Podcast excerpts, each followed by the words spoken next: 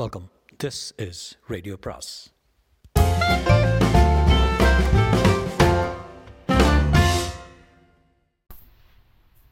அனைவருக்கும் அன்பு வணக்கம். சுஜாதாவின் ஆரம்பிக்கலாமடா. விக்ரம் பாகம் 21. வானத்தில் எதிர் சென்ற முக்கியர்களை அந்தரத்தில் விட்டுவிட்டு அவர்கள் விட்டு சென்ற சராமியாவில் என்ன ஆயிற்று என்பதை பார்க்கலாம். மதகுருவை எல்லாரும் போட்டு மிதித்து கீமா பண்ணிவிட்டார்கள்.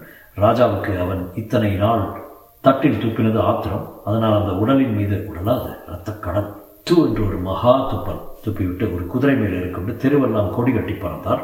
ராஜகுமாரி இனிமாசி ஹபாபி தன் பங்குக்கு ஒரு குதிரை மேலே இருக்கின்ற விசுவாசம் உள்ள கமாண்டோ வீரர்களுடன் துடிப்புடன் வீதி வலம் வர எல்லாருக்கும் மதகுருவில் இவரின் பிடிப்பிலிருந்து விடுதலை கிடைத்த மகிழ்ச்சியால் திருவிழாத்தனமாக வீதியில் கண்டபடி ஓடினார்கள்.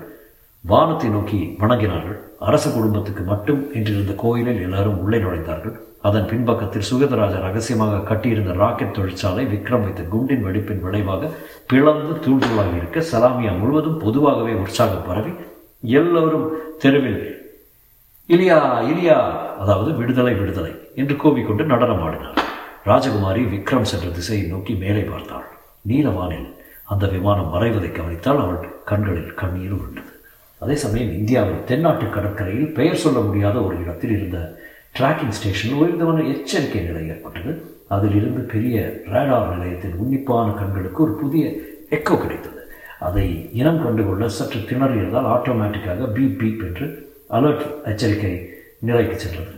அங்கே டியூட்டியில் இருந்தவர் திரையை கவனித்து டெலிஃபோனை எடுத்தார். சார், அடையாளம் கண்டுபிடிக்க முடியாத நிலையில் ஒரு பிரதிபலிப்பு என்றார். எங்கிருந்து வருது? மறுமுனை குரல் ஜீவிலா. சலாமியா. Oh my God, put on monitor. எங்கே போகிறது? சார், இப்போதைக்கு அது புதுடெல்லியை நோக்கி போவதாக தெரியுது. மை காட், அக்னிபுத்திரன் தான் இருக்கணும். இந்த விக்ரம் என்ன செய்யலாம்? அந்த இரண்டு அறையில் ஜீவிரா அவசரமாக கூப்பிட்ட இராணுவ கடற்படை விமான அதிகாரிகள் அந்த மானிட்டர் திரையை பார்த்து கொண்டிருந்தார்கள். அதில் கிராஃபிக்ஸில் ஒரு இந்திய தேசப்படம் வரையப்பட்டு சலாமியாவின் திசையிலிருந்து ஒரு ராக்கெட் வடிவம் மெல்ல மெல்ல புறப்பட்டு பீப் பீப் என்று ஒவ்வொரு பீப்புக்கும் ஒரு எவ்வளாக முன்னேறியது. கம்ப்யூட்டர் அதன் சமீப எதிர்கால பாதை வரைந்து காட்டியதில் அது செங்குறியாக டெல்லியில் போய் இறங்கியது. என்ன செய்வது? இன்னும் 20 நிமிஷத்தில் ராக்கெட் டெல்லியை அடைந்து விடுமே. ஐயோ, எப்படி அது சாத்தியம்? அதை டெல்லிக்கு செலுத்துவதற்கு ப்ரோக்ராம் பண்ண வேண்டுமே. ப்ரோக்ராம் பண்ணியிருக்கிறாங்க. சுகத்ராஜ் எப்படியோ அந்த பாதை நிர்ணயிக்கத்தே கற்றுக்கொண்டு விட்டான் போல இருக்கிறது. என்ன செய்யலாம் என்று கையை பிசைந்தார் ராவ். நேவி ஆள் வழக்கம் போல, சார் ராவ், என்ன செய்யறது? உடனே கடவுள் தகவல் தெரிவிக்க வேண்டியதுதான்.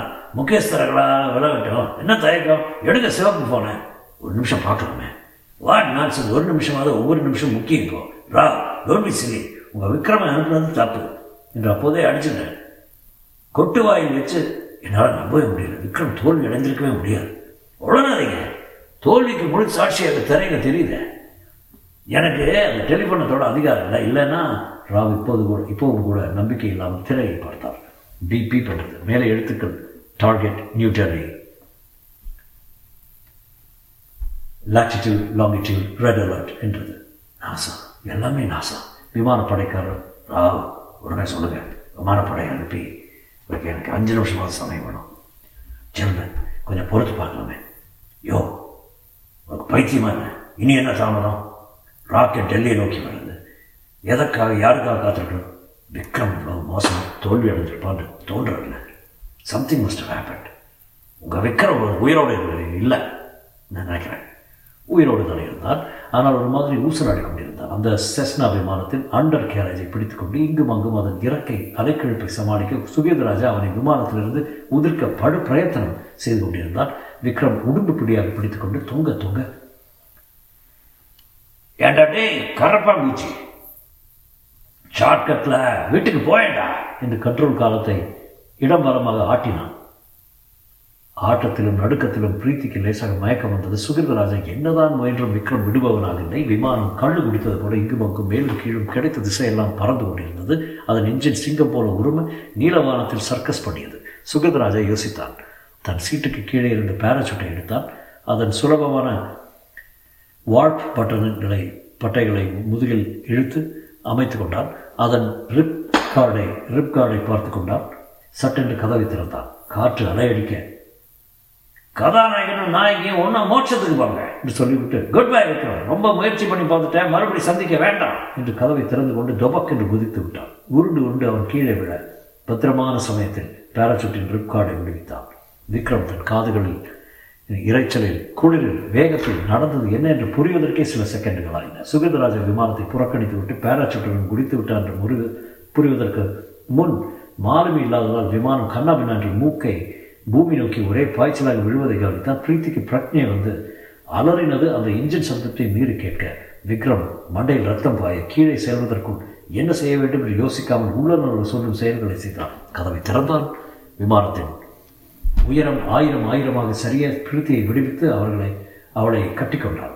விழுந்தால் இரண்டு பேரும் விழலாம் என்று சுஜாதா அவர்களுக்கு முன்பே பாய்ந்தவன் பாராசூட் திறந்து விழும் வேகம் தடைப்பட்டு மெல்ல மெல்ல மிதக்க ஆரம்பிக்க அவன் முன்னே குதித்ததின் லாபம் விக்ரம் பின்னே பாய்ந்து வேகமாக விழுந்ததற்கு சரியாக இருக்க சுகதராஜாவின் பாராசூட் குடையை விக்ரமால் மேலே இருந்து பார்க்க முடிகிறது. கையை காலை ஆட்டி தன் இருவரையும் அவன் பால் செலுத்திக் கொண்டான். சுகதராஜாவுக்கு இப்போது குஷியாகவே இருந்திருக்க வேண்டும். முத்து சீரைக்காரி, முத்து போன்ற ஓலைக்காரி, தண்டை சிலம்புக்காரி, தலைவாசல் வீட்டுக்காரி, அவளை தேடுவானே, கவலைப்படுவானே, கச்சேரிக்கு போவானே, கைத்தட்டி நிற்பானே என்று பாடிக்கொண்டே வரலாம். ஒழிஞ்சாட்டான் விக்ரமாதித்தன். என்ன ஒரு நெஞ்சழுத்தம், திறமை, விளையாட்டுச்சு எல்லாம் சர்க்காருக்கு கொடுத்து ஏன் மாறணும். எங்கிட்ட சேர்ந்துருந்தீங்கன்னா சீமானா வளர்த்துருக்கானே, பிள்ளையிலேருந்து விழுந்து சாவில் சாதகத்தில் எழுதியிருந்த யாரால் என்ன பண்ண முடியும் சொல்லு. விக்ரமை கட்டிக்கொண்டு 100 அடிகளாக சரிந்து கொண்டிருந்த பிரீத்தி அவனை வானத்தில் அத்தனை கிட்டத்தில் பார்த்து உனக்கு மூக்கில் மச்சான் என்றான். விழுந்ததோ கவனிக்கலாம். விக்ரம், ராக்கெட் என்னாச்சு? நான் கொடுத்த ப்ரோக்ராம் அதில் மாற்றிட்டியா? நான் கொடுத்த காகிதத்தில் இருந்த கீழே பார்க்காத, நீ கொடுத்த காகிதம் பாதையில் பறந்து போச்சு. ஐயோ, அப்போ மாத்திர ஆச்சு. எப்படி? இங்கேருந்து அவங்க ராக்கெட்டை நோக்கி போகிறப்பவே நெட்டில் பண்ணிட்டேன். C3A57C. கிரேட். அப்போ நாம் எங்கே போயிட்டுருக்கோம்? சலாமியாவுக்கு கொஞ்சம் வேகமாக போயிட்டுருக்கோம். கீழே விழுந்திருந்த கொடையை அப்போதுதான் பார்த்தான்.